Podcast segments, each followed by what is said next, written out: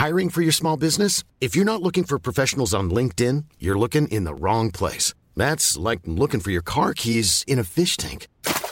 LinkedIn helps you hire professionals you can't find anywhere else, even those who aren't actively searching for a new job but might be open to the perfect role. In a given month, over 70% of LinkedIn users don't even visit other leading job sites. So start looking in the right place. With LinkedIn, you can hire professionals like a professional. Post your free job on linkedin.com slash people today.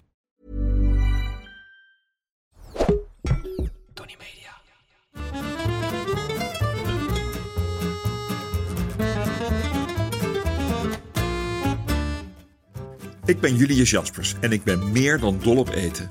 Iedere week pak ik één product uit mijn voorraadkast en zal jullie daar alles over vertellen. En vandaag is dat. zalm.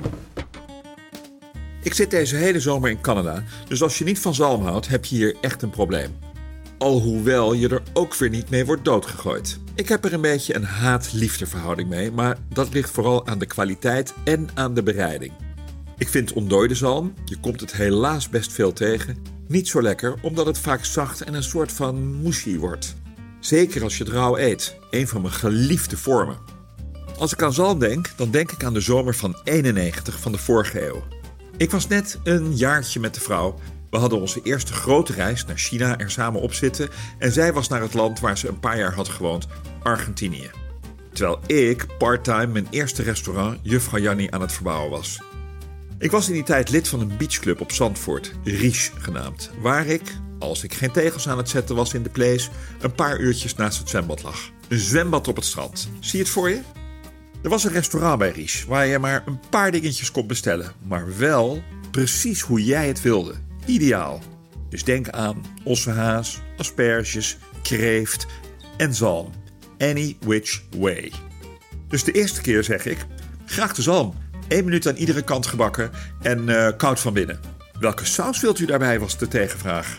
Er stonden geen sausen op de kaart, dus ik zeg stoer: ah, doe maar bearnaise, maar uh, niet te zuur graag. Hé, hey, ik was nog geen 30 man, met praatjes voor 10. Een kwartier later kreeg ik het lekkerste stukje zalm ever. Krokant en met een perfecte cuisson. En on the side de mooiste bearnaise ever. Niet normaal. Een feest.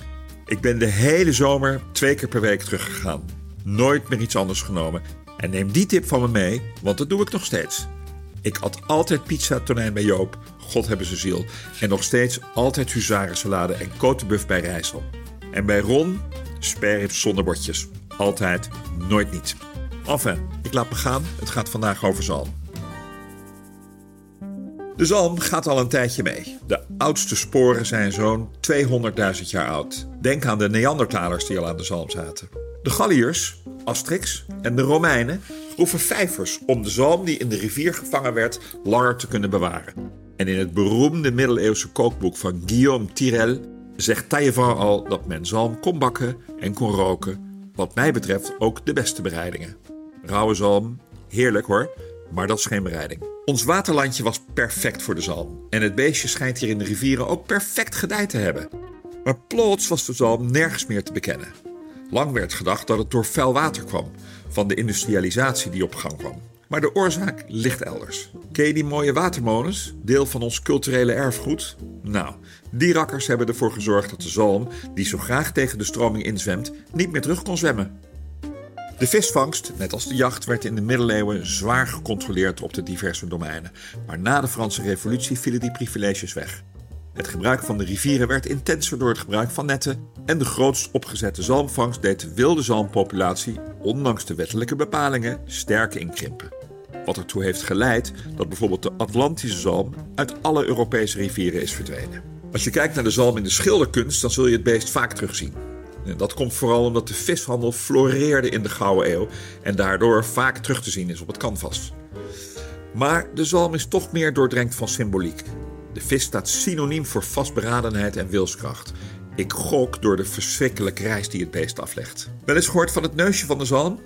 Dat bestaat niet. Maar ze bedoelen het gebied onder de mond. Dat wordt beschouwd als het lekkerste deel. Wie het neusje van de zalm krijgt is de bofkont. Altijd, nooit niet.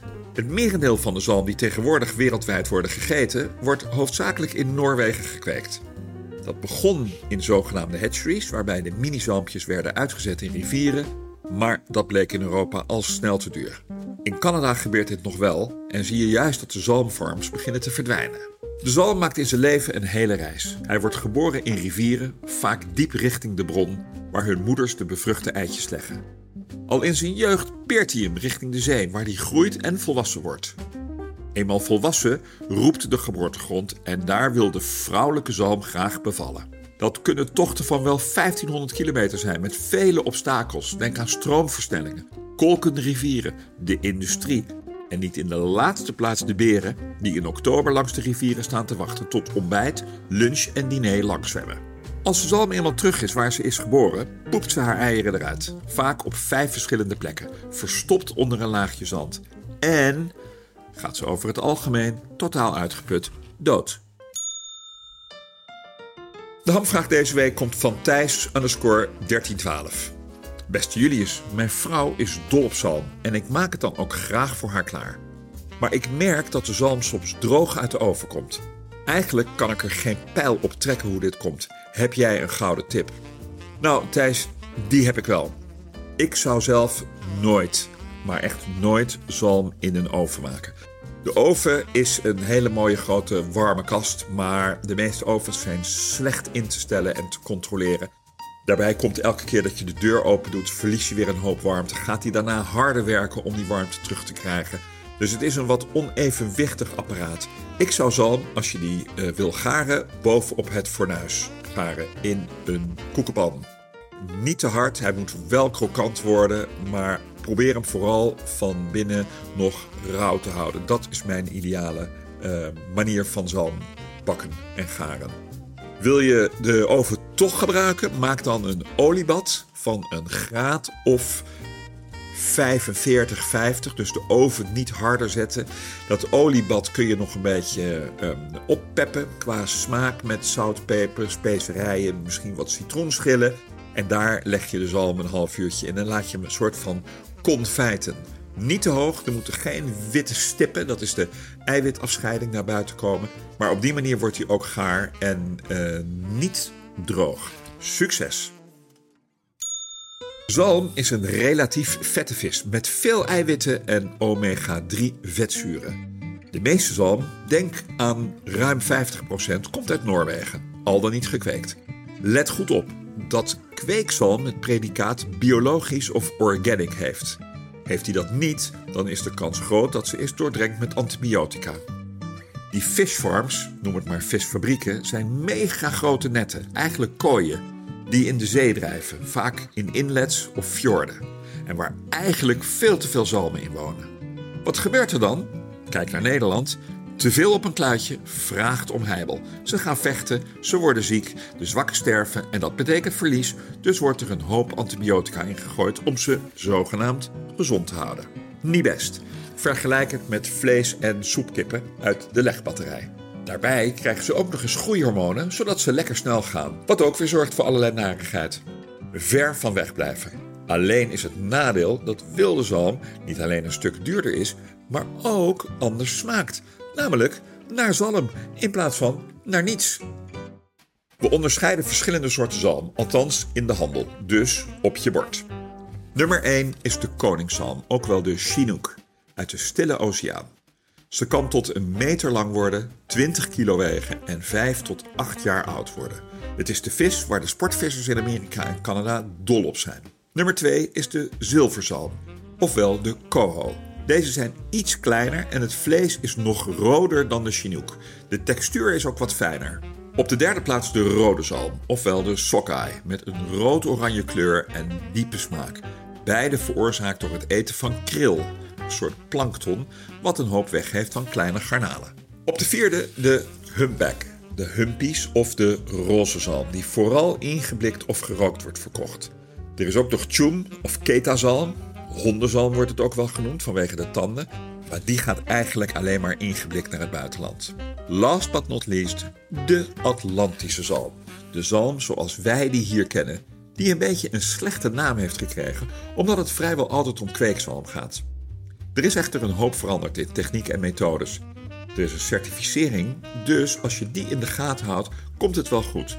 Maar de smaak is echt anders dan bij 1, 2 en 3, die allemaal uit de Pacific komen en waar bepaalde soorten ook van worden gekweekt. De Atlantische zalm is de enige zalm die meerdere keren, twee tot vier keer kan kuitschieten. En zoveel keren maakt hij dus vanuit het wild die helse tocht van zee naar zijn geboortegrond. Let goed op, nog even over die biologische of organic zalm. Als je die koopt, is dat altijd gekweekt. Weliswaar op een biologische manier, dus zonder antibiotica, maar nog steeds gekweekt, omdat de wet zegt dat het anders niet biologisch mag heten. Wilde zalm is dus niet biologisch. Koop je vis met keurmerk MSC of ASC, dan weet je in ieder geval dat er niet mee is geknoeid. De zalm in Canada, ik vertelde al eerder dat ik daar momenteel over zomer, wordt enorm beschermd en bewaakt. Er zijn heel duidelijk seizoenen. Waag het niet voor 15 juli een chinook te vangen en mee naar huis te nemen. Je kop gaat eraf. Vang je een coho, dan mag je die wel houden, mits je van tevoren een permit hebt gekocht. Alleen moet je wel controleren of hij nog in het bezit is van een bepaald klein rugvinnetje. Heeft hij dat niet, dat vinnetje, dan is hij voorzien van een tracker in zijn kop. En dan moet je de kop er ter plekke, aan de kant dus, afsnijden en in een vriezer gooien. Als de babyzalmpjes namelijk vanuit de hatcheries worden uitgezet, worden ze namelijk vaak voorzien van een tracker. En op deze manier kunnen ze monitoren welke weg de zalm heeft afgelegd. Zalmeitjes, niet te verwarren met zalmforel of tobiko, is een bijproduct van de zalm. Kleine oranje knikkertjes die licht plakkerig aan elkaar hangen en een beetje zout smaken. Dat heet vaak malosol en dat betekent dat er zout is toegevoegd. Ze zijn beroemd door de ikura sushi. Je weet wel, dat ovale hoopje rijst met nori, zeewier eromheen en een royale lepel eitjes erbovenop. Echt super lekker. De zalmforel-eitjes vind ik minder smaak hebben. Ze plakken ook niet. En tobiko, eitjes van de snotolf, de vliegende vis of zelfs de haring, ik maak geen grap, is alleen maar oranje van de kleurstof en gaat vooral hinderlijk tussen je tanden zitten. Zalm is best gezond. Hoop vitamine D, B12, fosfor en eiwitten. Dus goed voor je botten en je tanden. Maar koud gerookte zalm kan de listeria-bacterie bevatten. Niet geheel ongevaarlijk. Nog even oppassen. Groentes zoals spinazie, waterkers en andijvie bevatten nitraat. Dat bij verhitting wordt omgezet in nitriet. Vette vis, zoals zalm, kan in combinatie met die groentes die dosis nitriet verhogen. Dus die combi's worden afgeraden. Bloemkool, broccoli of prei doen het dan een stuk beter.